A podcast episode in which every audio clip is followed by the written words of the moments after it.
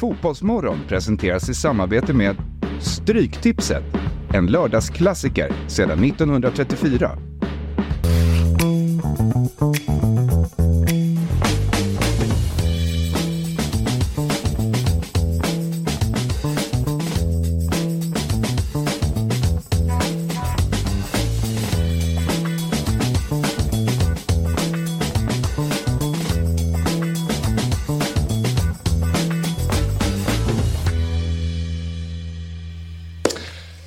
Hjärtligt välkomna ska ni vara till Fotbollsmorgon lördag. Det är ett specialavsnitt idag. Det är Fotbollsmorgon måndag skulle man kunna säga, / inför Boxing Day. Och Fabian Ahlstrand, han är ju på semester. Så att det blir jag, det blir Jesper, det blir Sabri. Och så välkomnar vi in Richard Henriksson. Varmt välkommen. Tack så mycket. Boxing Day.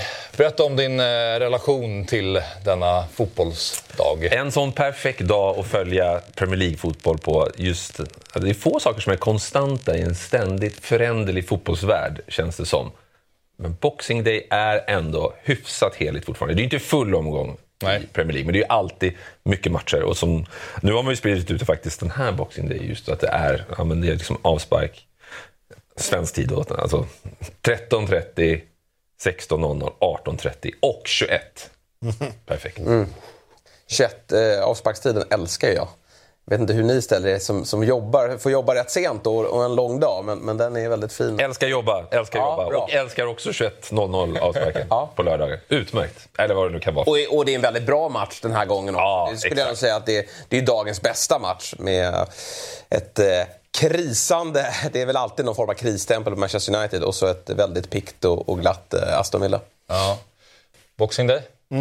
Men med den här uppställningen så här, de har lagt matcherna, jag tycker i min smak perfekt. Alltså man vaknar ju lite senare så här, man sover ut lite, en sen frukost, en pam, Newcastle som är lite stressad, behöver vinna. Sen är det de här lunkmatcherna. Här kan Bournemouth och Sheffield, här kan man ju ha på dem på framen. Man kan ju liksom hålla koll på barnen och frugan och man är där liksom. Sen 18.30 är helt utloggat. Burnley-Liverpool finns inte en chans. 21 sover ju alla, så det blir, det här är helt underbart.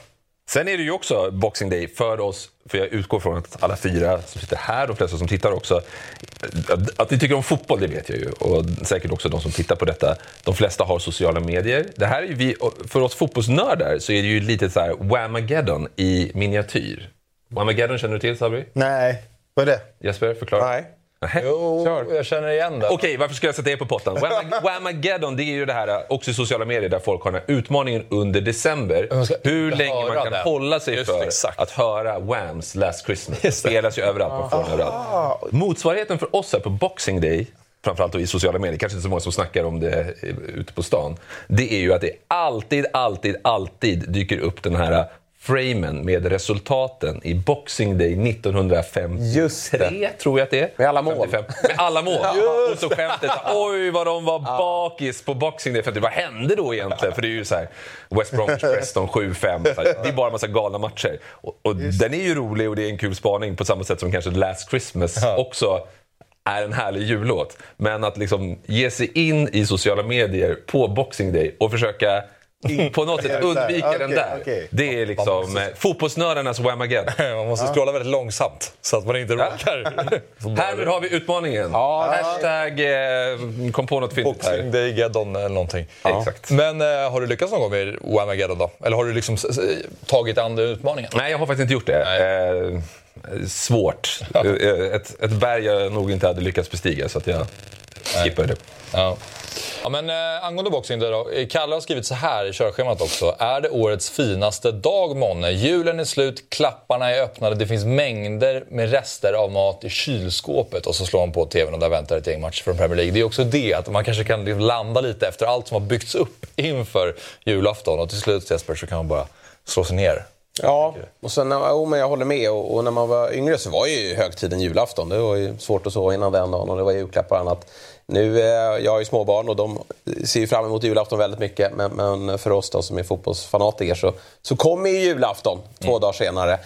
Och sen så är det ju faktiskt som så att det kommer ytterligare sen fotboll runt nyår där. Så att det här får de verkligen inte. Det är en föränderlig fotbollsvärld vi lever i, men det här får de inte ta bort. Och om man ska sätta på sig den allvarliga hatten, jag som liksom jobbar med det också, vet ju det att... liksom, för de allra flesta så är det liksom, man förknippar det med härligt julfirande och slå, precis som du var inne på slut på det, för de allra flesta. Alltså för många sitter ensamma kring julen. Det finns många som inte firar jul också för den delen.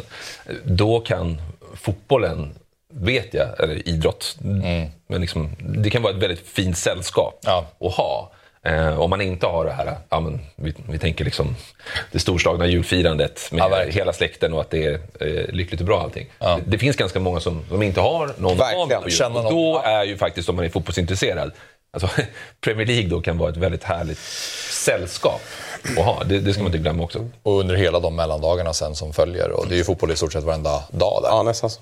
Så att, ja, verkligen. Men om vi tittar på fotbollskopplingen till Boxing Day, så sägs den av sin uppståndelse från när de brittiska industrierna var på frammarsch tidigare under historien. Den 26 var en av de få dagarna som arbetarna fick ledighet och dessutom fick matchbiljetter till fotbollsmatcher i samband med ledigheten. Traditionen har lett vidare och nu är Boxing Day synonym med fotboll för såväl arbetar som överklassen. 2023 är inget undantag då det spelas matcher i alla Englands ligasystem. Så ser det ut. Har du koll på det? Men, nej, det hade jag inte koll på. Men jag ställer mig tveksam till om de fortfarande delar ut gratisbiljetter till arbetare. Men det hade ändå varit snyggt om de gjorde det. Att man fick lite ledigt och så fick man en matchbiljett. Ja. Känns ju allt, som allt i England är sprunget ur det gamla klassen. Alltså, det heter ju Boxing Day för att man, de här arbetarna, jag tror snarare tjänstefolk och sånt. Den 26, alltså efter att det hade firats den 25, då fick de resterna i lådor, alltså boxar med matrester, så därför Boxing Day, att det heter som det gör. Så att man kan alltid gå tillbaka, så är det alltid någonting som har med liksom det strikta klassamhället i Storbritannien att göra. Men vi ska ju summera den här Premier League-hösten idag i tanken lite grann. Ska sägas att vi spelar in det här den 21 december, torsdag, och vi släpper ju på juldagen då, så att det är ju en hel Premier League-omgång däremellan. Så till exempel matchen mellan Liverpool och Arsenal som vi inte vet hur den har slutat. Nej, men vi kan väl konstatera att båda har gjort en bra höst. Det vågar vi väl sticka ut hakan och säga, oavsett hur den. Vi är rädda för hot takes här när vi hyllar eller sänker någon totalt. Som sen såklart är total matchhjälte den 23. Precis. Bara att alla har med sig det där. Ja, det är bra. Men Rickard, innan, för då har vi ju gett lite uppgifter att lista lite saker från hösten, men innan vi gör det, hur har det varit den här hösten för dig då, ur ditt programledare på Viaplay-perspektiv? Det har varit härligt, om man ska börja i den änden. Det är tacksamt att jobba med Premier League. Det händer alltid saker, intressanta sådana, både på och utanför planen, kring alla lag egentligen. Det som har varit häftigt den här hösten särskilt, eller som har varit väldigt entusiasmerande, det har ju varit att det har varit väldigt många bra toppmatcher. Okej, nu kommer ju såklart då Liverpool-Arsenal. Den 23 var en usel match. Men annars så har de nästan utan undantag levererat underhållning och kanske framförallt så här bra fotboll också. Att Newcastle-Arsenal är en jättebra intensiv match. Inte att det är 14 målchanser och höjdpunkter, men bra fotboll. Det har varit väldigt kul. Och för en annan så är det ju min andra säsong som programledare, och med allt vad det innebär att man mer varm i kläderna, också i samspel med experter och annat. Så det har varit en höst som bara flugit förbi, det känns som, på ett bra sätt. På vilket sätt känner du att du är mer varm i kläderna då? Alltså, vad känner du att det här sitter mycket bättre än vad du gjorde dina första sändningar? Man hittar sig själv i rollen, alltså en rutin och säkerhet, såklart. Men väldigt mycket, alltså, för att få en riktigt bra studio är ju, jag tycker i alla fall, väldigt mycket programledarens roll är ju att höja våra experter, att utmana dem, att få ut det bästa utav dem, och det tror jag ingen klarar av, att gå in första dagen och så vet man precis hur alla funkar, utan att liksom, vad drar man med den, hur drar man kring henne, vad behöver han för att få rätt ingång och liksom hela det samspelet sådär. Det hoppas jag är att jag har utvecklat om ett år också, att det är ännu bättre än vad det är idag. Det är framförallt de sakerna som man kan peka på och känna. Och när man också vet hur de olika experterna funkar. Alltså, jobbet är ju inte bara det som syns i rutan, utan när den första halvlek spelas mellan Aston Villa och Manchester United, så är det ju hårt jobb för oss som sen ska vara i studion. Alltså, vad är det vi ska plocka fram? Vad vill den här experten peka på? Så. Och där har jag, i takt med att man ju såklart växt in i rollen, kunnat vara mycket mer aktiv i att hjälpa till, styra, poängtera det. Eller för den delen, vidimera någonting och säga det här är kanon. Ja, men visa gärna på det. Det tror jag kommer bli jättebra. Mm. Och så att många samspelet mycket i studion. Samspelet mycket. Och jag har ju, som ju fortfarande är nyast på jobbet, har ju varit oerhört varmt välkomnad och verkligen känt att ja, men, här vill de att jag ska vara.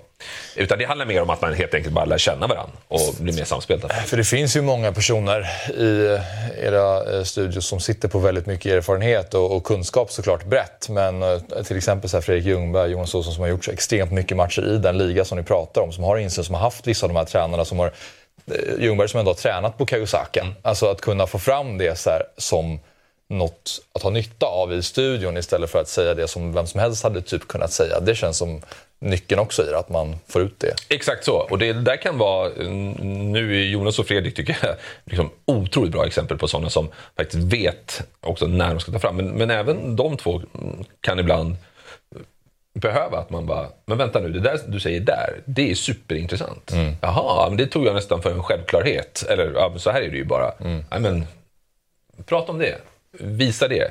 Och jag älskar själv, och jag tror att tittarna också tycker om det, just att man kan hitta en blandning mellan att någon som har spelat hundratals matcher i Premier League dels kan visa det stora, alltså ja, ni ser själva analysbilden framför er, man ser hela planen, hur väljer de att röra sig, vilken yta letar de efter, men också hitta de här små detaljerna.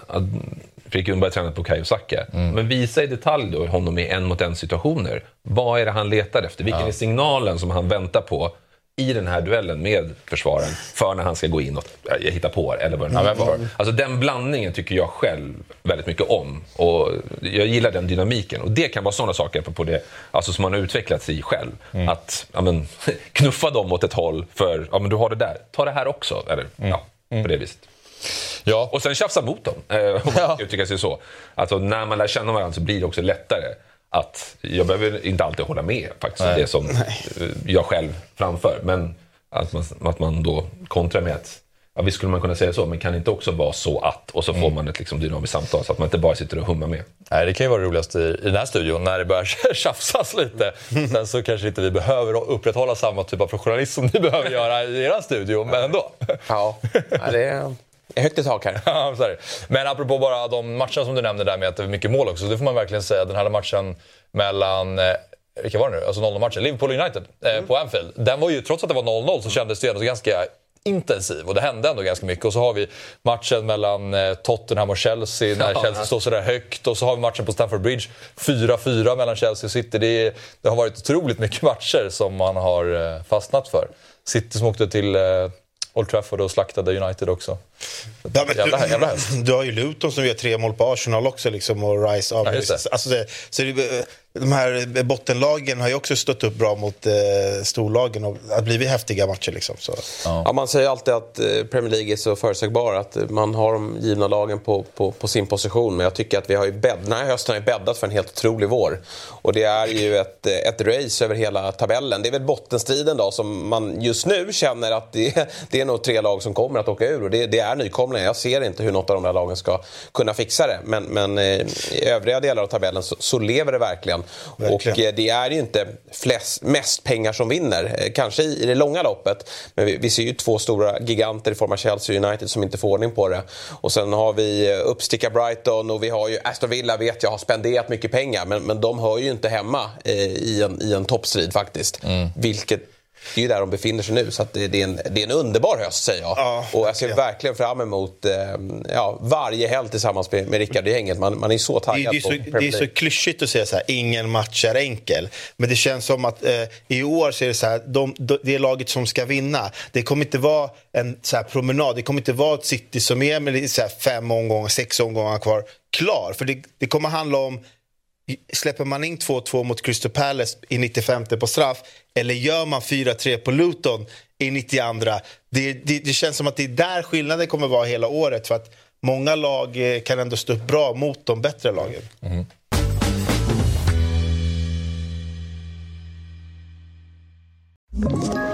Ett poddtips från Podplay. I Fallen jag aldrig glömmer djupdyker Hasse Aro i arbetet bakom några av Sveriges mest uppseendeväckande brottsutredningar. går vi in med hemlig telefonavlyssning och då upplever vi att vi får en total förändring av hans beteende. Vad är det som händer nu? Vem är det som läcker? Och så säger han att jag är kriminell, jag har varit kriminell i hela mitt liv. Men att mörda ett barn, där går min gräns. Nya säsongen av Fallen jag aldrig glömmer på Podplay.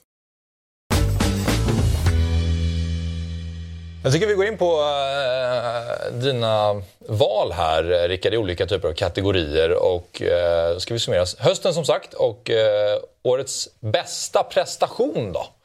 Spelare / lag. Då har vi här Declan Rice och Unai Emery som du valt ut. Mm. Det fanns ju många att välja mellan. Jag tog ändå Declan Rice för jag tycker att fallhöjden var så otroligt hög för Declan Rice.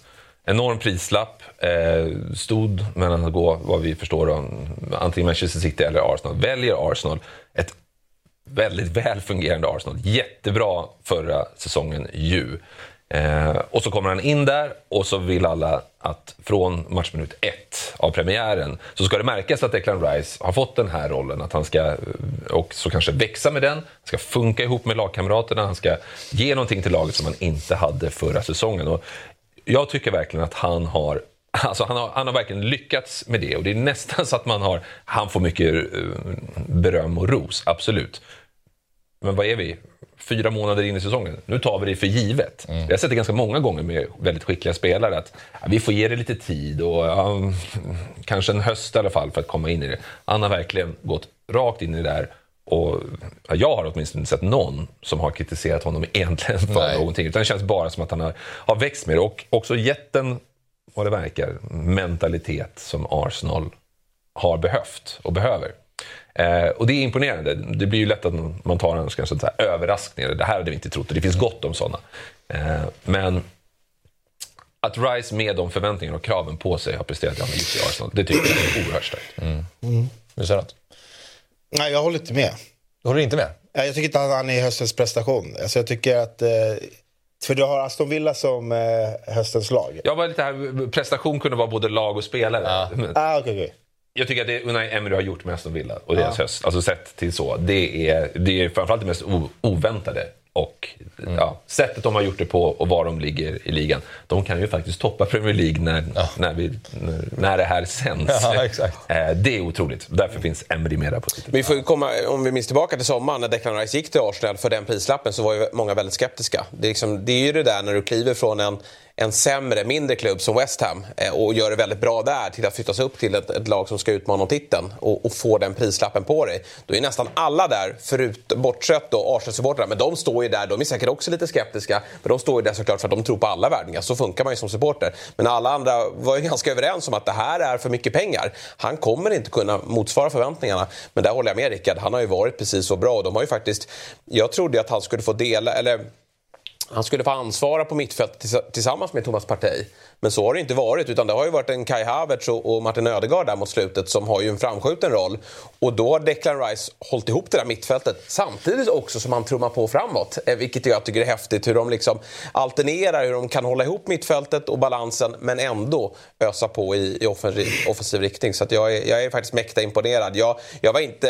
Jag var inte övertygad, men jag var inte heller så där skeptisk som många var. Men jag tyckte att det var lite väl mycket pengar, och det jag har sett så många brittiska spelare har fått en för hög prislapp på sig. Så att, jag lyfter på hatten. Jag känns så bra. Ja, nej, men alltså, så här, det är klart att det fanns folk som var kanske skeptiska till Rice, men det var ju som Rickard sa, han kommit till ett jätteväl oljat lag. Han är inte sämre spelare än Xhaka, han kan ligan och allt sådär, så att även om folk var skeptiska, det var väl kanske för att prislappen var väldigt hög, men det är en engelsk landslagsman som kliver in, att han gör en bra höst i Arsenal, det är inte jätteförvånande. Men du menar mer att du är inte överraskad, alltså det här var det du förväntade dig typ. Nej, kanske inte att man förväntade sig just så, alltså det är bara så här, men jag tycker att han har kommit in i det. Jag är inte lika förvånad att han kom in i det så pass bra. Alltså... Det handlar inte så mycket om förvåning här, utan jag tycker att det är en stark prestation. Det är inte ett årets överraskning, det kanske vi kommer till senare. Det är höstens prestation. Och jag kan tycka typ, att jag tycker att Aston Villa är ju det laget som har överraskat mest. Och där har du för mig Olly Watkins som har gjort höstens prestation. Så han har gjort 9+6. Alltså han är nästan inblandad i varann. De har gjort 36 mål. Så han är inblandad i nästan varannat mål Aston Villa gör. En jäkla anledning till varför de har gått så bra den här hösten. Förra året, samma tid, Olly Watkins 4 mål. Och någon assist. Nu står han på 9+6. Alltså, tar inte straffar heller. Och tar inte straffar. Alltså så här... Han för mig är så här, om man kollar på Arsenal, visst de har Douglas Luiz och andra, men han är så inblandad i varannat mål. Han är nog en jäkla anledning till Aston Villas framgång här. Ja, däremot vill jag säga om Declan Rice att jag upplever, som du var inne på lite grann Rickard, alltså hans mentalitet, att det känns som att han har ytterligare gett Arsenal den här, att de har ju de har haft flera säsonger när de har varit bra. Det finns mycket bra fotbollsspelare där, men de har liksom inte haft den här steget till att vinna ligan. Med honom så känns det mycket mer självklart att vi vinner de här matcherna mot Luton när det står och väger och han nickar in den i sista minuten. Nu gjorde han målet, men han skulle kunna ligga bakom det också bara genom att vara en pådrivare. Och det tycker jag de har saknat ganska mycket. Även om Saka också var en typ av ledare så fanns det också ett rött kort och kastad kaptensbindel. Ja, så att det tror jag inte Declan Rice har i sig. Men... måste kännas surt för Chelsea där de befinner sig och har spenderat så mycket pengar, och det var ju under många fönster att det var Chelsea och Declan Rice som flörtade med varandra och det var dit han skulle gå. Men sen var ju Chelsea på en plats i somras där det inte gick att gå till dem från Declan Rice. Jävla segway du får här nu. Ja. Är det så? Vadå? Jag lyssnade faktiskt inte på det du sa, så att jag måste... Nej, okej. Okay. Det är som att Chelsea varit lite dåliga här. Ja, okej. Okay. Ja, nej, men alltså, så här, jag tycker att Declan Rice har varit så himla bra att han borde ha gått till... Alltså, Chelsea ville ju ha honom under väldigt många fönster. Men det var ju Arsenal som tog honom, för Chelsea var ju på sån dålig plats här i somras. Och det måste kännas så surt för Chelsea som har prickat fel på så många värvningar och se den här Londonpojken explodera i fel lag. Ja, jag var bara satt och funderade på vad nästa steg var här. Jag hörde inte allt vad du sa. Nej, okay. Jag med dig. Ja. Men vi kan väl skicka upp nästa bild, för det var det jag blev osäker på. Precis, här har vi höstens besvikelse. Där det var den. Nu kopplas allt samman, för jag hade inte det här nämligen. Och därför blev jag förvirrad. Ja, Rickard. Höstens besvikelse, håller du med Jesper? Chelsea. Var ska man börja någonstans? Det är... Jag tycker ändå, och det vore intressant att höra också vad ni tycker om det. Jag tycker, och har även förfäktat teorin för vissa experter i Premier League-studion i Viaplay, att det är rörigt och det är mycket nytt och annat. Borde inte Mauricio Pochettino ändå gjort det här bättre? Jo. Trots allt. Jo. Alltså, jag kommer ihåg att vi diskuterade innan säsongen, och jag var så här... Pochettino är så bra värvning för att han tar med hela sin stab, han kan staden, han kan allt, han vet exakt vad han vill spela. Han kommer dit med liksom 12 man som redan kan allt om liksom staden och klubben och allting. Jag bara, det här borde ju fungera direkt från början. Man såg snabbt att så var liksom inte fallet. Jag tänkte så här, med tanke på liksom att de har bytt tränare och de har gjort allt det här. Jag tänkte Pochettino perfekt, han har sin spelidé. Han har med hela sin stab som vet vad han vill och vad alla andra vill och så här. Alltså, för mig blev det märkligt att de har gått så dåligt. Ja, nej, men så här, hela upplägget från Chelseas sida har ju varit att man har skrivit långa kontrakt med unga spelare och att man då någonstans ska köpa sig en långsiktighet. Och den ska väl alltid finnas där. Men herregud, det måste gå att få kortsiktiga resultat i den här satsningen också. Och jag tycker ju att Chelsea är... Stundtals visar de ju upp en anfallsfotboll som jag tycker man absolut inte ser i till exempel United. Att det i delar av matcherna ser bra ut. Men som Axén brukar säga, det viktiga i fotboll är ju att vara bra i de två straffområdena. Defensivt och offensivt. Och där tycker jag Chelsea är bedrövliga. Så att jag håller verkligen med. Det här är... Det är alldeles för dåligt och jag tror att Chelsea lider väl lite av det United lider av, att man kanske inte kan sparka en tränare till för att man har gjort det så många gånger och någonstans måste man väl inse att det är problem högre upp i klubben. Men frågan är hur lång tid han har på sig, för att man återigen då ligger i mitten av tabellen. Alltså man är inte ens och nosar på Europaplatserna.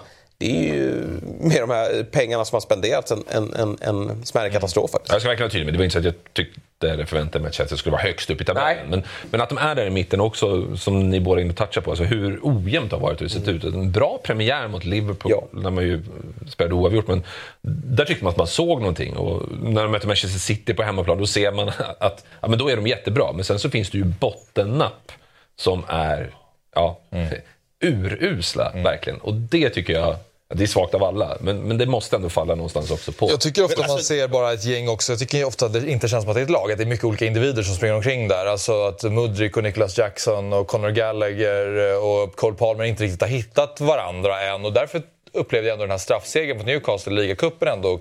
När de vann tillsammans och fick fira där på Stamford Bridge och hela arenan var igång. Mm. Förhoppningsvis slog de väl Wolves igår också. Ja. Det vet vi inte. Men där kände jag, här finns det ändå någonting att bygga vidare på kanske. Mm. För att annars har jag aldrig sett den där typen av lagkänsla. Det är kolumnen där, 7 förluster. Jämför med de andra storlagen. Alltså det är... Liverpool har en, de ska inte ens ha en. Alla vet att de förlorade på grund av en horribel domarinsats mot Spurs. Men liksom 7 förluster. Hade det kunnat vara några fler kryss så hade man kanske känt att ja, men de har någonting att bygga på. Men det är som Rickard säger, när de förlorar, alltså de förlorar vissa matcher där de är, alltså de är så usla så att man tänker så här, de ser ut som Luton och Sheffield och Burnley. Alltså det är katastrofdåligt när de förlorar. Så, och United har ju samma.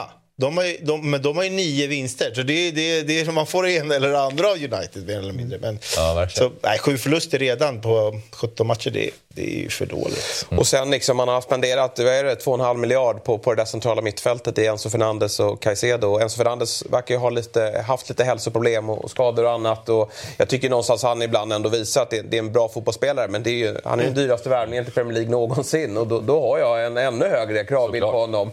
Och Caicedo... Nu har det börjat gå lite för många matcher där han är så här svag och kommer sent in i situationer.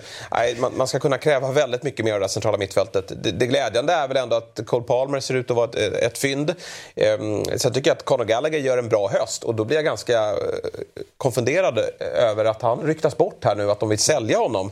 Och att Tottenham givetvis är där och vill fånga honom och kanske även Newcastle är där och hugger. Det är ju en av få spelare som faktiskt har fungerat och det är en spelare som de själva har fostrat. Så att det är Pochettino svagt arbete, men jag tycker också ledningen, de måste steppa upp i form av värvningar och vilka man ska satsa på. Mm. Klopp sa det ju, han sa alla supportrar, ni ska vara glada att Chelsea tog Caicedo och Lavia. Aha. Lavia har vi inte sett ännu, men vi får väl se här. Men du vet att det var sån dragkamp. Ja, jo, det är klart att det är... Till och med han går ut och hånar liksom så här. Bara, fan, nu, vi ska vara glada att de var där och petade. Ska en Kunku in i mixen också. Ja. Men han är ändå en spelare som man ser fram emot och ser lite. Alltså, man har ju sett vissa framar från Leipzig där han var grym. Men så tänker man så här, fan, det hade varit roligt att se han i något mer positivt lag. Bra straff mot Newcastle i alla fall. Ja. Men nästa är Thiago då den största besvikelsen tycker du som spelare? Det får du ta med bild. Det var bara okej. Men han är ju Chelsea-supporter så han kanske är mest... Tror du att jag är så divig att jag väljer Chelsea. Jag vill ha en tabell. Jag vill ha Thiago Silva som... Men via player här, då kanske då steppar de upp där. Jag tycker ju Thiago Silva är fortfarande imponerande. Jag gillar alltid när han är inte det största problemet. Nej, det är väl däremot ett stort problem för Chelsea att han fortfarande är där. Kanske att någon av de här Bellashill och Disasi och... Han är fortfarande världsklass i 6 av 10 viktiga mittbacksmoment. Och sen är det ju några där han faktiskt går bort sig. Där han är så gammal. För 10 år sedan gjorde han inte det någon gång. Nej. Nu gör han ju det ibland. Så han är ju inte usel, men han är ju inte den kanske världens bästa mittback som han faktiskt var. Sen gynnas han inte heller av att de roterar så jäkla mycket. De verkligen försöker få in Reece James, skadar sig, försöker få in Chilwell och så ska Cole spela till höger och Colwill till vänster och så ska Gusto in i det där och det finns ingen kontinuitet. Men årets överraskning, eller höstens överraskning då. Pau Torres. Ja, här vill jag sticka ut med någonting. Pau Torres var ju en etablerad mittback, absolut spansk landslagsman. Men får för mig förkroppsliga Aston Villas höst. Alltså en Unai Emery-spelare på alla sätt. Man ska komma ihåg det att han spelade inte premiären. Då gick Tyrone Mings sönder i duell med Alexander Isak. Aston Villa torskade ju. Var det 1-5 förlorade mot Newcastle. Och då ska liksom Pau Torres, som jag tror det var en vecka när det varit i klubben också. Då ska han in och spela mittback istället. Och varenda match jag ser med Aston Villa så är jag så imponerad av dem och av honom och hans spel där, både defensivt men inte minst då, för det är ju en jätteviktig del av hur Emery vill spela med sitt lag. Så alltså, hans sätt att driva upp bollen, uppspel, sätta fart, alltså när de ska gå till de här snabba attackerna, så är det ofta första passningen som kommer från Pau Torres. Jag visste att han var bra, men jag trodde inte att han skulle gå in och vara, ja, men vad jag tycker har varit seriens bästa mittback under hösten. Mm. Nej, han är häftig, han är ganska elegant när han spelar, tycker jag. Han springer ganska upprätt och ser lite gänglig ut, men fattar väldigt få felbeslut. Det är ingen lätt uppgift han har att vara mittback i Villa. Det är ett högt stående Villa. Alltså, det är mycket risk de spelar. Ja, det är mycket risk de spelar med. Det är en annan sak att vara en lågt stående mittback, som vi ser att Harry Maguire trivs att vara för stunden i Manchester United. Men Aston Villa flyttar ju fram. Mm. Och jag tycker att han håller koll bakom sig. Han har koll med bollen. Och han har tagit an den här uppgiften på ett väldigt... Jag tänkte ju när han var petad i premiärerna, okej, han har inte akklimatiserat sig här. Det här kanske blir tufft för honom. Jag tänkte att de kommer smyga se, liksom. Och sen så blev det ju elddop då. Ja, precis. Och så Ming skadad, och då blev det ju verkligen så här, nu måste du leda den här backlinjen, och det har han ju verkligen gjort. Och så håller nolla hemma mot City och sen mot Arsenal. Det är starkt, liksom inom loppet av 3 dagar att göra det. Det är otroligt häftigt. Mm. Och vad häftigt det är med, om vi har fortsatt med Aston Villa, för de har ju spenderat varje fönster sedan de klev upp, och det är ganska många år sedan, och sen sålde man Grealish och fick in ytterligare kapital, men haft olika Dean Smith var ju där först då, och det visade sig att han kanske inte var rätt tränare att ta det här fina materialet som han ändå fick att kliva vidare. Steven Gerrard, bra i Skottland, men kanske visade sig då att det inte var tillräckligt bra heller. Kanske. Och sen då, det är många Liverpool-supportrar som kollar, så att vi får ju hålla med er med. Jag tror att de tycker att Steven Gerrard var en bra spelare, men en mindre bra coach. Så är det nog. Men sen då Unai Emery, som var ju ifrågasatt också, eftersom det inte gick så bra i Arsenal. Det har bara gått bra i Spanien, men nu sitter allt. Vad Torres fin. Du var inne på det när du gjorde dina bästa värvningar. Kommer du ihåg de 5? Ja. Är du topp 5? Då nämnde vi ju Pau Torres. Ja, men och så tänkte jag att nu fick jag fel här, och han inte var med. För jag har sett honom liksom i Europaspelet, och jag han har ju varit grym i Spanien, det vet jag. Det som är häftigt lite i Aston Villa, just de där matcherna mot City och Arsenal, jag fick lite så här, för man ser ju de spelar väldigt offensivt och fint mot många lag, men jag fick lite så här Atletico Madrid, du vet när de var som grisigast och bäst med Diego Simeone, alltså så här, när de vinner de med 1-0, och du vet det är även om de här skönlirarna går in och kör tacklingar och de hetsar och de är grisiga. Jag tittade på dem, så fick jag så här, just mot Arsenal, så fick jag riktigt, jag fick lite så Atletico Madrid-vibbar. Jag bara, de är lite vidriga också. Den spaningen är intressant, och den går att backa upp med siffror som, nu kan vi inte säga det längre, de är aktuella när vi spelar in det här. Det kan vara annorlunda när det sänds. Ja. Alltså de vill är enda laget i serien som, när de har tagit ledningen, så har de inte vunnit. De har inte tappat någon poäng i de matcher de har tagit ledning, alltså de har inte vänts, de har inte blivit pågjort, utan tar de ledningen, då är det 3 poäng. Och det är ju verkligen så man tänker Atletico Madrid, Diego Simeones lag. Och det tycker jag verkligen syntes i de här matcherna mot City och Arsenal. Arsenal hade målchanser, absolut. Ja, men det var fortfarande... De spelade av matchen. Emery gör tidiga byten i båda de andra halvlekarna. Men får en matchbild som gör att de åtminstone inte är pressade. Mot City så där var de inte hotade alls. Det finns mycket bra där i Villa. Och även mot Brentford när de ligger under med 1-0 och gör ingen bra match, men de ser till att vinna den där ändå på något märkligt sätt. Det är också lite storlagsaura. Gnälligaste tränare för hösten. Nej, men sluta. Fanns det några att välja mellan? Men här finns det finns en pandang här. Det kan ni kolla även i skrift när jag fick den här uppgift. Det är att, ja, men det är väl Jürgen Klopp. Men jag förstår honom. Han har ju rätt. Och det är inget fel, men lite gnäll ibland. Jag tycker att det är bra att Jürgen Klopp... jag förstår att Jürgen Klopp tycker att varför ska vi dubbelt så många gånger som något annat lag spela tidiga lördagsmatcher lokal tid klockan 12:30. Och tyckte han det för ett halvår sedan, så är det klart att han tycker så nu också. Och då säger han det. Och sen när han får i någon engelsk tv-studio där någon som ska göra en liten övergång och vara lite lustig. Okej, det är väl inte helt perfekt att tappa humöret, men samtidigt han tycker ju det, och jag förstår det. Och för några dagar sedan så spelade Liverpool ju kvartsfinal i Ligacupen mot West Ham. Och det är ganska trött stämning på Anfield. Men då gnäller Klopp på fansen och säger, men jag hade väntat mig mer. Och jag tycker liksom inte att det är... Det är inte fel. Nej. Och han var förbannad efter Spurs matchen och vardebacklet. Vem var inte det?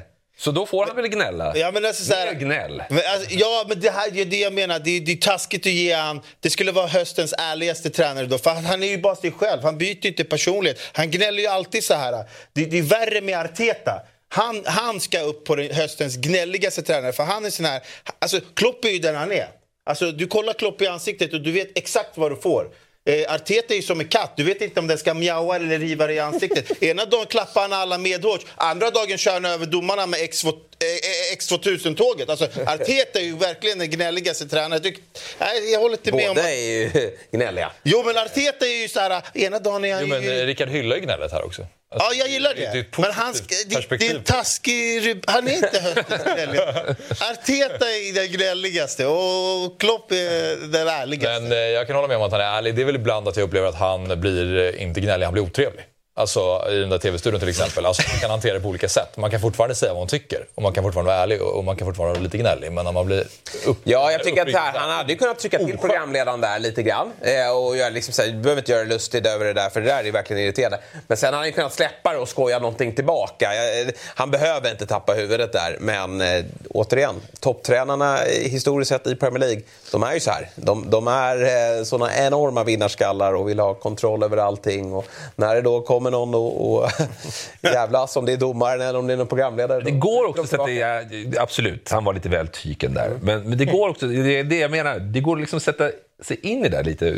Alla som har varit på en arbetsplats, nästan alla har ju den här käpphästen. Alltså någonting som man stör sig på. Mm. Du gnäller över att så här, varför diskas det inte här borta i pendrytt?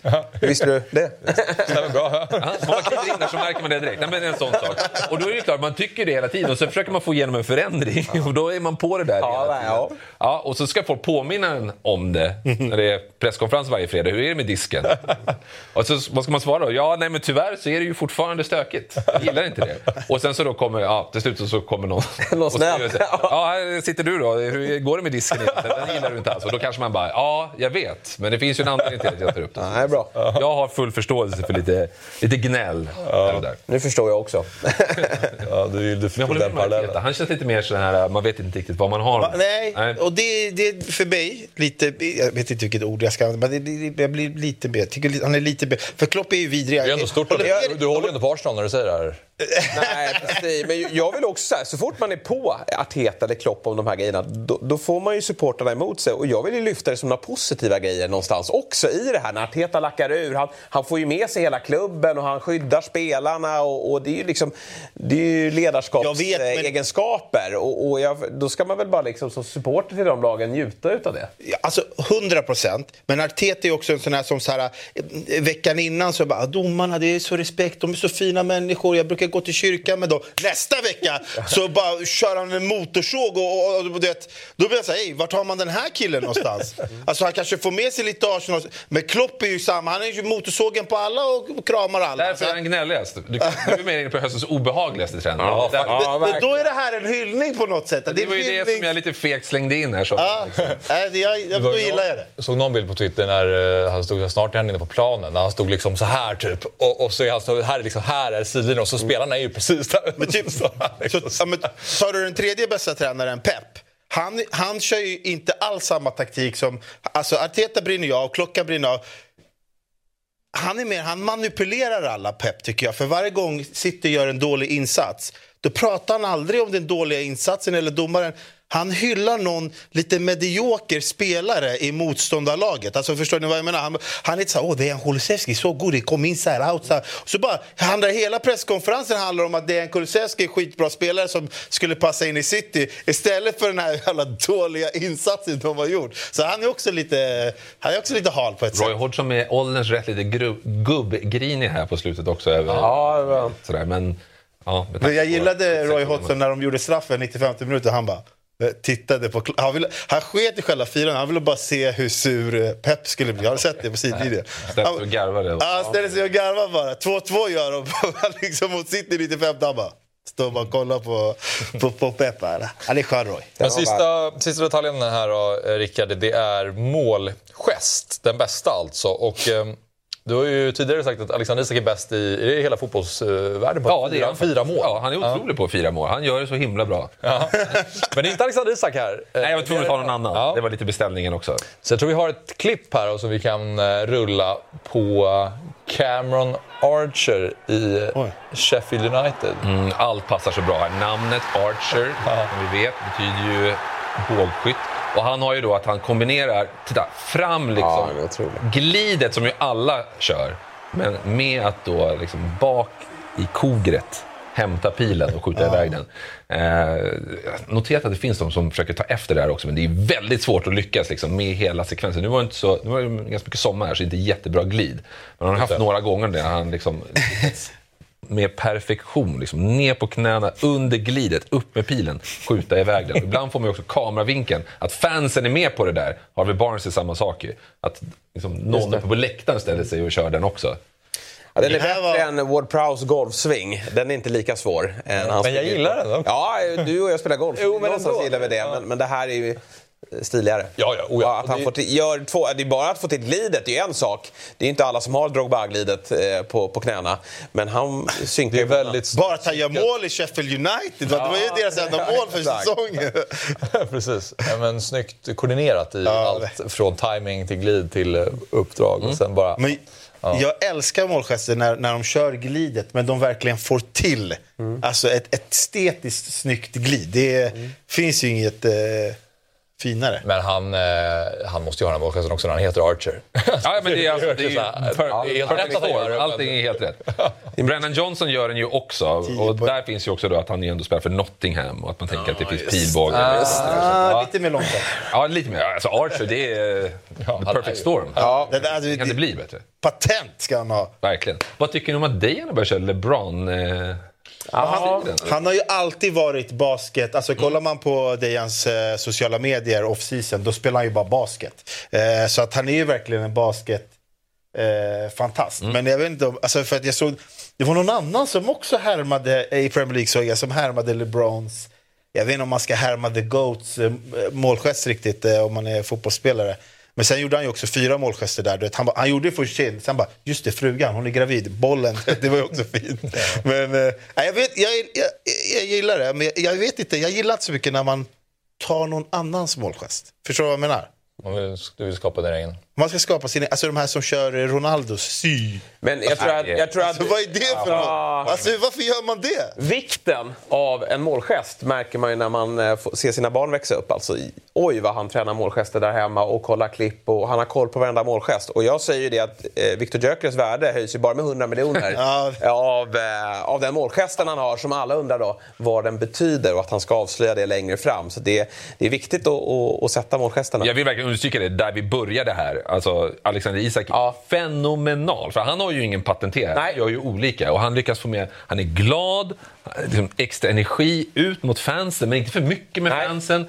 Få med lagkamrater. Är det liksom 17-åring som har spelat fram honom, så ser han alltid till att liksom vända sig om och peka lite mot den och så. Det har ju blivit en grej att liksom för de här stjärnorna att ha just en målgest, precis som så här, musik idag, de behöver inte vara bra, det ska kunna gå och göra TikTok-dans så blir de virala. Alltså kolla Jude Bellingham, han kommer ju och så kör han, du vet, sen, han blir ju känd för den här nu när han står så här mot publiken. Han hade spelat en halvtimme innan hela Bernabéu stod så här när han gjorde sitt första eller andra mål i Real Madrid. Så det här med målgest har ju verkligen liksom, det har ju trappats upp liksom, att de ska hitta sin egen liksom. Ja. Och det senaste är ju att, eller senaste, men Pedro Neto hade vi ju när han gjorde typ 9-10 stycken efter ett mål, och det var samma Luton. Ja, precis, mot Luton. Och sen Bruno Guimaraes gjorde också något liknande, att han bara vevade på, han fick liksom aldrig nog med att fira det målet, han körde 6-7 stycken. Men Brascha känns ju som att de gör 3 och sen så ställer de sig och dansar. Du vet, att de måste avsluta med dansen, de har någon psykos om det där.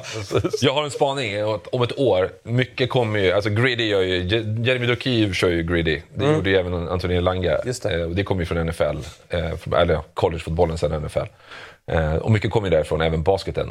Jag är förvånad att inte det har kommit mer, för man ser ju ibland att folk gör det och det kan komma klipp på. Men i NFL till exempel, där har ju alltså, varje lagkamrat sinsemellan har ju en ganska avancerad hand salute. Så man undrar så här, alltså, när har ni haft tid att träna in det? Och just att det är med alla olika. Det där tror jag ger ett år, så när Dejan har gjort mål då. Då har han ju liksom en med Madison och sen så kommer Son och då kör han liksom en annan med den. Och så liksom i alla fall 8 som man avverkar efter mål. Det är min spaning inför 2024. Det är det enda jag har. Och... ja, eller... mycket möjligt. Kan vi skippa Richarlisons kycklingdans? Men den har ju också blivit... Jag gillar verkligen det när det sker sådana drömmargester, för det känns fortfarande lekfullt. Det känns som lite äldre, alltså fotboll fortfarande är roligt bara. Att vi vill göra ett mål och ska vi fira det tillsammans för att det är kul. Det är mindre om pengar och allt annat som det känns som att fotbollen är på väg åt. Så att det, ja, men man minns mycket från VM 94, men då när som sagt mitt fotbollsintresse exploderade 9 år gammal, så var det ju alla målgester med Bebeto och givetvis Brolin och Kenneth Andersson. Ja, det är mycket... därifrån som härledde till det. Tack för den här summeringen. Nu är det dags att prata Stryktipset.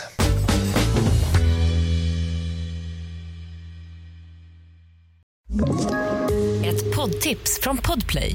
I Fallen jag aldrig glömmer djupdyker Hasse Aro i arbetet bakom några av Sveriges mest uppseendeväckande brottsutredningar.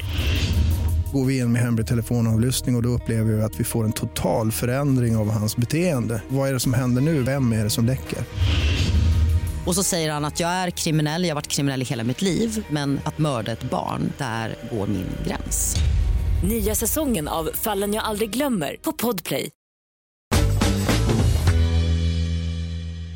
Då tar vi och tittar på morgondagens Boxing Day-kupong helt enkelt. Och då ska det sägas att... i september så var det den 3:e högsta vinsten någonsin på Stryktipset. Och nu skulle det kunna bli den högsta, för att det är alltså jackpot 26 miljoner kronor.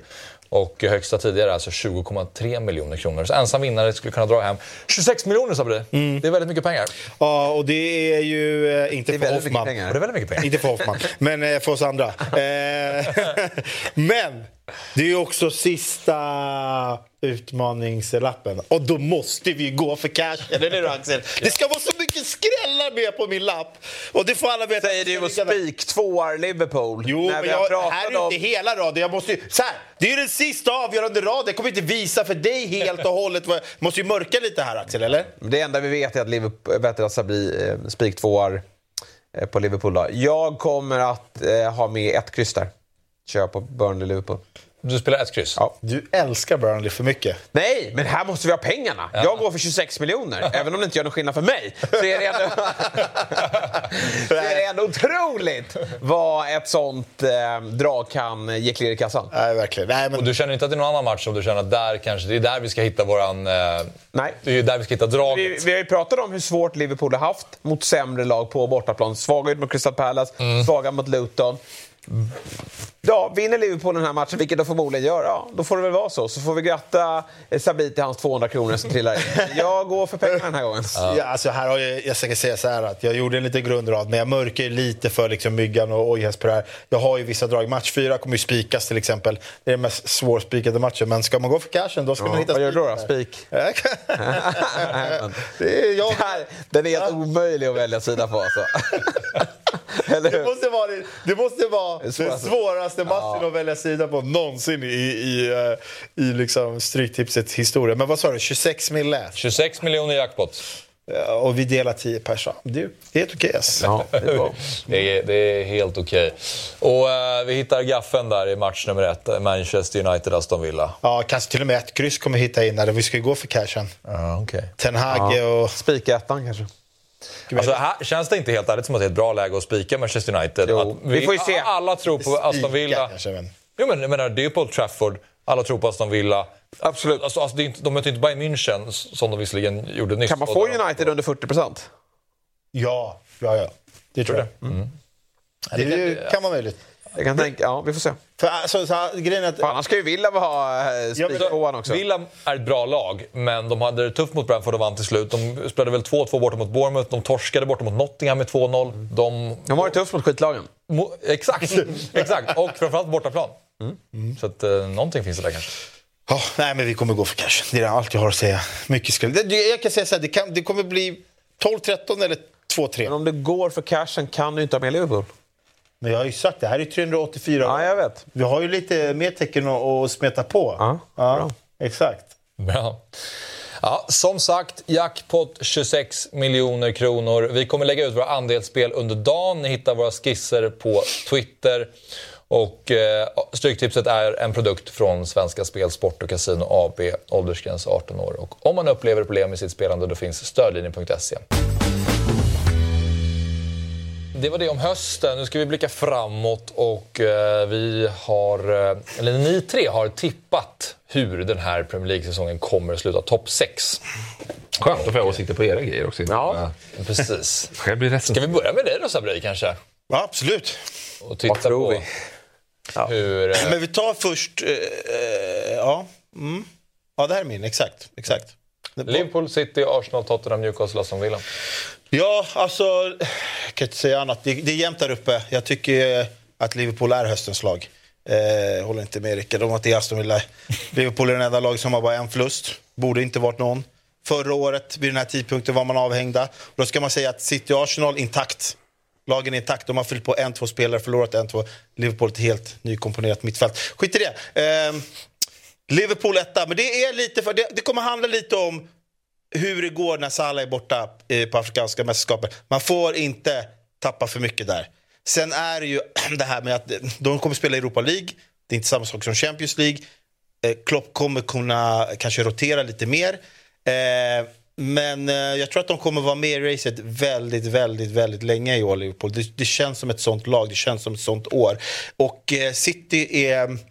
Ja, men det folk har ju hängt av City, känns det som. Folk är så här, nej, men de kommer inte vinna. Men det är så här, de är inte 20 poäng bakom. De är bara några poäng bakom. Förra året var de 2 eller 3 poäng bakom Arsenal vid samma tidpunkt. Och ändå liksom gick de och vann. Så att, jag tror att City kommer gå om Arsenal. Arsenal kommer trappas ner lite. Fortfarande är en bra säsong. Sen plats 4, 5, 6 tyckte jag var... Jag tyckte det var lite svårare. Och jag bara känslan av att Aston Villa kanske inte orkar hela vägen. Och så tänker jag Newcastle, de får tillbaka sina gubbar. De kommer göra en stabil vår. De kommer inte släppa in mycket mål. De kommer få tillbaka sina skador. Så kommer de vinna. Och så kommer de ta den där 50-platsen. Mm.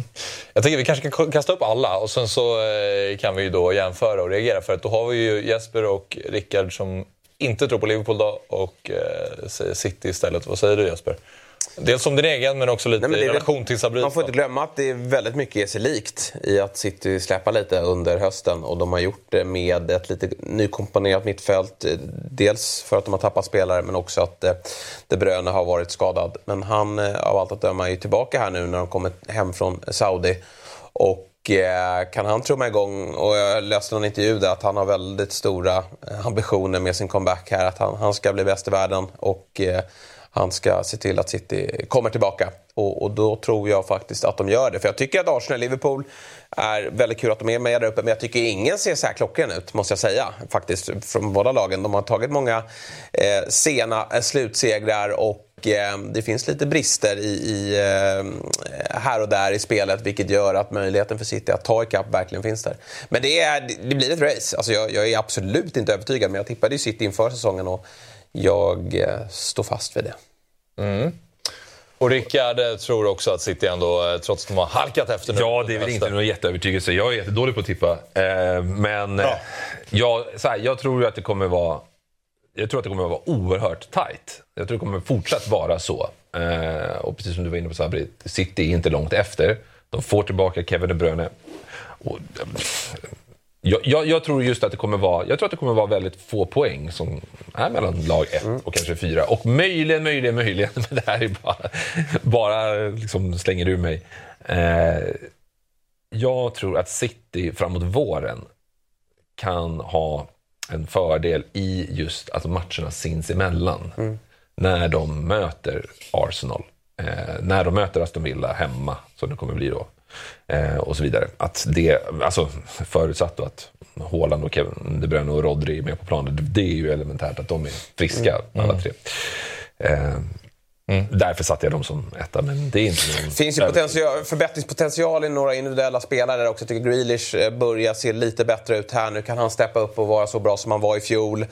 Foden vill jag se mer av. Mycket mer. Ja, men verkligen. Han är ju besviken. Och sen även John Stones har haft mycket problem. Kan han få hårdning på den där kroppen? Det är väl kanske att be om för mycket, men då blir också City bättre. Så att de kommer vara bättre i vår, så får vi se hur långt det räcker. Du säger att...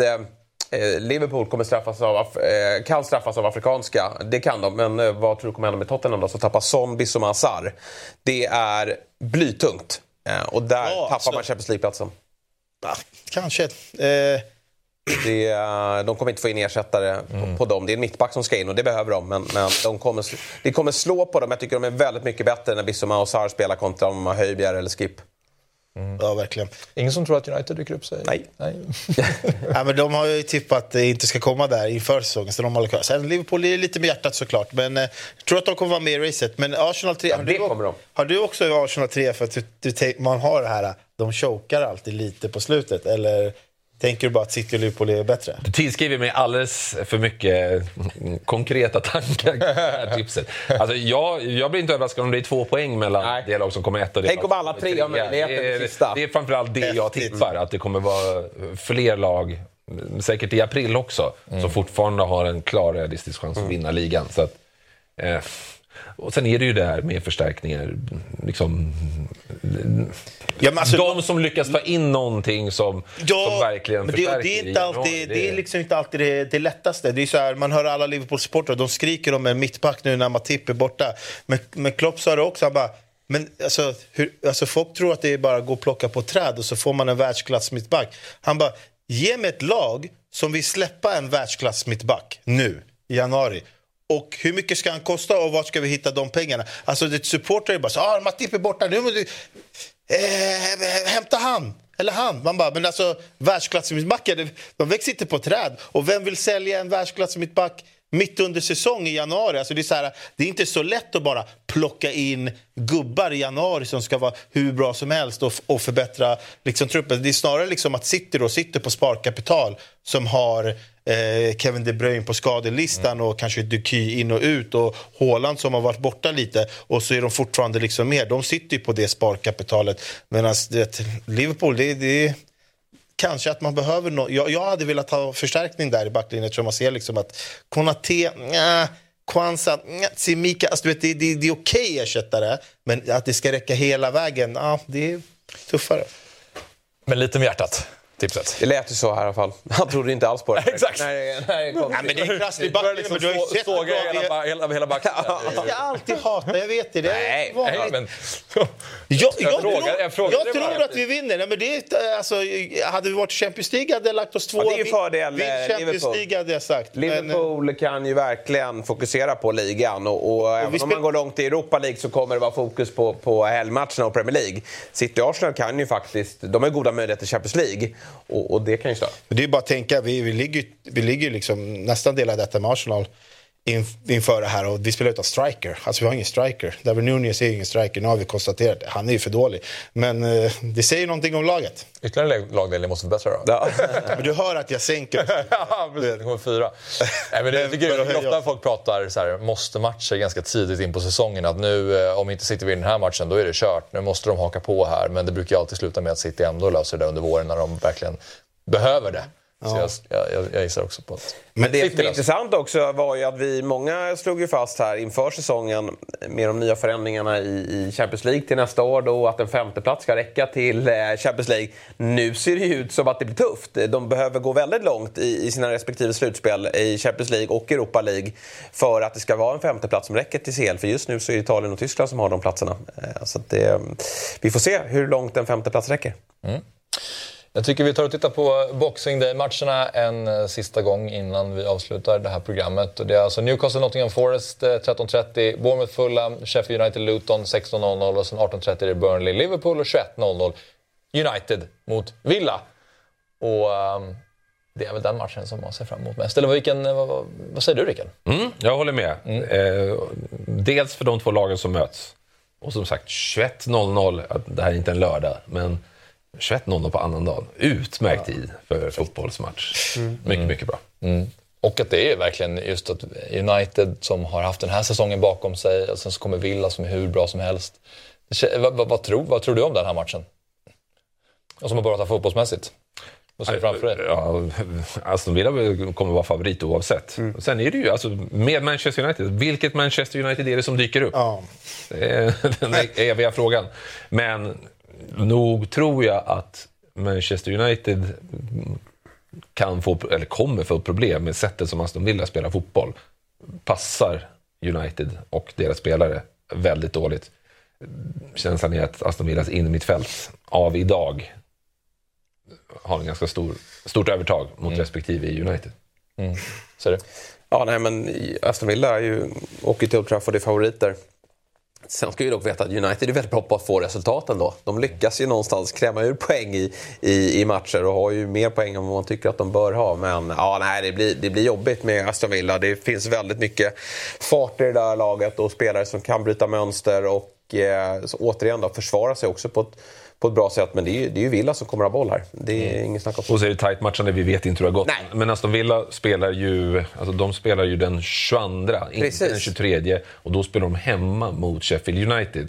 Så sannolikheten att det blir en behaglig resa och en dag mer vila än Manchester United betyder mycket. Den kan ju också betyda något. Verkligen. Jag tycker du formulerade det bra att det beror på vilket Manchester United som dyker upp. För det är lite den känslan inför varje match, vilka som kommer komma till arenan. I sån här match kanske de ska vara lite mer cyniska. Men de kommer ha problem att vara det på hemmaplan mot ett topplag. För det är inte auran av United. De kan inte, Aston Villa, ett offensivt topplag som kommer till Old Trafford, då kan man inte liksom, det kan inte vara lite mer det här parkera bussen United, utan de kommer ju köra.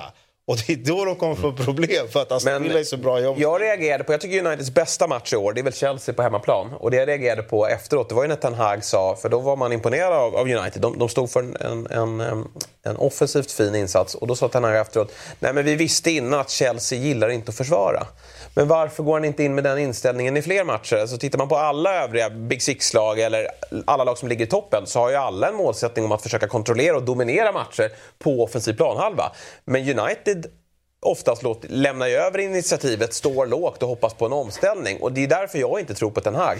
Varför kan han inte gå in med den inställningen att det är inget lag som gillar att försvara? Jag lyssnade på en intervju med Arteta. Han hävdar ju att Pep är ligans mest defensiva tränare. Han hatar att släppa till målchanser. Och hur gör han det då? Jo, han äger boll och kontrollerar matchen på så sätt. Så att det är väl den typen av fotboll United måste hitta till. Att oavsett om de möter City, där blir det ju svårt att äga matchen. Men man ska alltid ha ambitionen att göra det. Och det är det jag reagerar på, att man så sällan får kontroll över matcherna. Det säger ju en del om Uniteds bästa insats hittills mot Chelsea hemma. Alltså de släppte till så otroligt många chanser. Alltså de var ju riktigt kassa bakåt, men de lyckades ju göra mål. De skapade ju mängder framåt också. De var ju bättre, klart bättre än Chelsea. Ja, men alltså de hade ju, om vi pratar XG så är det så öppet mål som, alltså Mudryk och Jackson kommer ju 2 mot Onana och missar. Ja, alltså, jag tror att Uniteds väg framåt är att våga spela den fotbollen. Mm. Det är det vi förväntar oss, att ett United likt de andra topplagen vågar ösa på framåt. Intressant att se Liverpool också, bortom mot Burnley. De har ju, att Liverpool kommer vara där och dyka upp när man möter Arsenal hemma den 23, är inte dugg orolig för. De har ju liksom flörtat lite här och där med tunga poängtapp på bortaplan mot sämre lag. Ja. Vändning mot Crystal Palace kom oerhört sent. Och borta mot lag längre ner i tabellen så har ju Liverpool den här säsongen hittills haft svårt att ta de här övertygande segarna som man bara kryssar mot Luton dit och hämtar av. Till exempel. Och det satt ju långt inne att det blev den poängen. Så att, även om Burnley är oerhört svaga och sjukt nog allra svagast hemma, så finns det ändå lite den här känslan att Liverpool har inte varit en maskin i just de där mötena den här säsongen. Även Sheffield-matchen satt väl ändå hyfsat långt. 0-1 fram till 10 minuter kvar. Nej, men jag ville bara nämna det också kort på... Ja, där har vi bilden. 6-3 kört. Nej, det är över redan. Vi fick inte ens chansen. Och alla som kollar på programmet som är sugna på att göra den här grejen. Hur kan ni? Där fick ni. Ja, det är några galna resultat faktiskt. Dyker den upp här på er sändning imorgon? Ja, exakt. Då verkligen förstör. Nej, det vågar jag inte ens föreslå. Då sparken. Ja. Burnley är ju starka mot topplag. Uppenbarligen. Boxing Day. Precis. Rimliga resultat då, eller? Mm, verkligen. Alltså rimliga. Ja. Liverpool. West Ham Blackburn 2-8. Liverpool skulle ju kunna slå Stoke med 6-1. Ja, absolut. Och det kan man absolut se framför sig. Spurs en sväng i match. Tottenham 4-4. Ja, det finns några saker som ändå stämmer överens med dagen kanske. Men jag skulle bara nämna United där också angående, de har ju fortfarande spelare som som kan ta nästa steg. Ganska många som man väntar på får den utvecklingen. Men Rasmus Höjlund nu, som har skojats väldigt mycket om att han står på 0+0 i ligan. Så var jag inne på, halkade in på Champions Leagues skytteliga och så såg jag Rasmus Höjlund leder skytteligan, det är Champions League. Jag blev så här, vänta nu, jag har inte gjort 0+0, så det är bara ligan. Och United var ju dåliga. Exakt, men alltså i den bästa turneringen där de tuffast motstånd, där har han underpresterat. Så det finns ju någonting där, och det tror jag alla ser, även United-sportare. Men tålamodet börjar väl tröta lite grann. Ja, det är som vi säger med lite samma diskussion som Chelsea. Man måste få lite träff här och nu också. Det går inte bara att blicka framåt och säga att det ska bli bra längre fram, utan han måste faktiskt upp i nivå. Men framförallt så är det väl hans omgivning då, som kanske inte har varit klockren. Nej. Superkul att ha dig här, Rickard. Alltid trevligt att komma hit. Stort tack för att du kom hit, och lycka till med framtida sändningar då. God fortsättning. Ja, god fortsättning. Bra. Vi säger så, god jul och... Nej, det blir fel. Nej. God fortsättning, sa han. Exakt, men jag tänkte säga god jul och gott nytt år, för jag tänkte komma in i gott nytt år, men det blir ju också fel. Helt mycket. Ja, exakt. God fortsättning, säger vi. Stort tack för det här året. Fotbollsmorgon presenteras i samarbete med Stryktipset. En lördagsklassiker sedan 1934.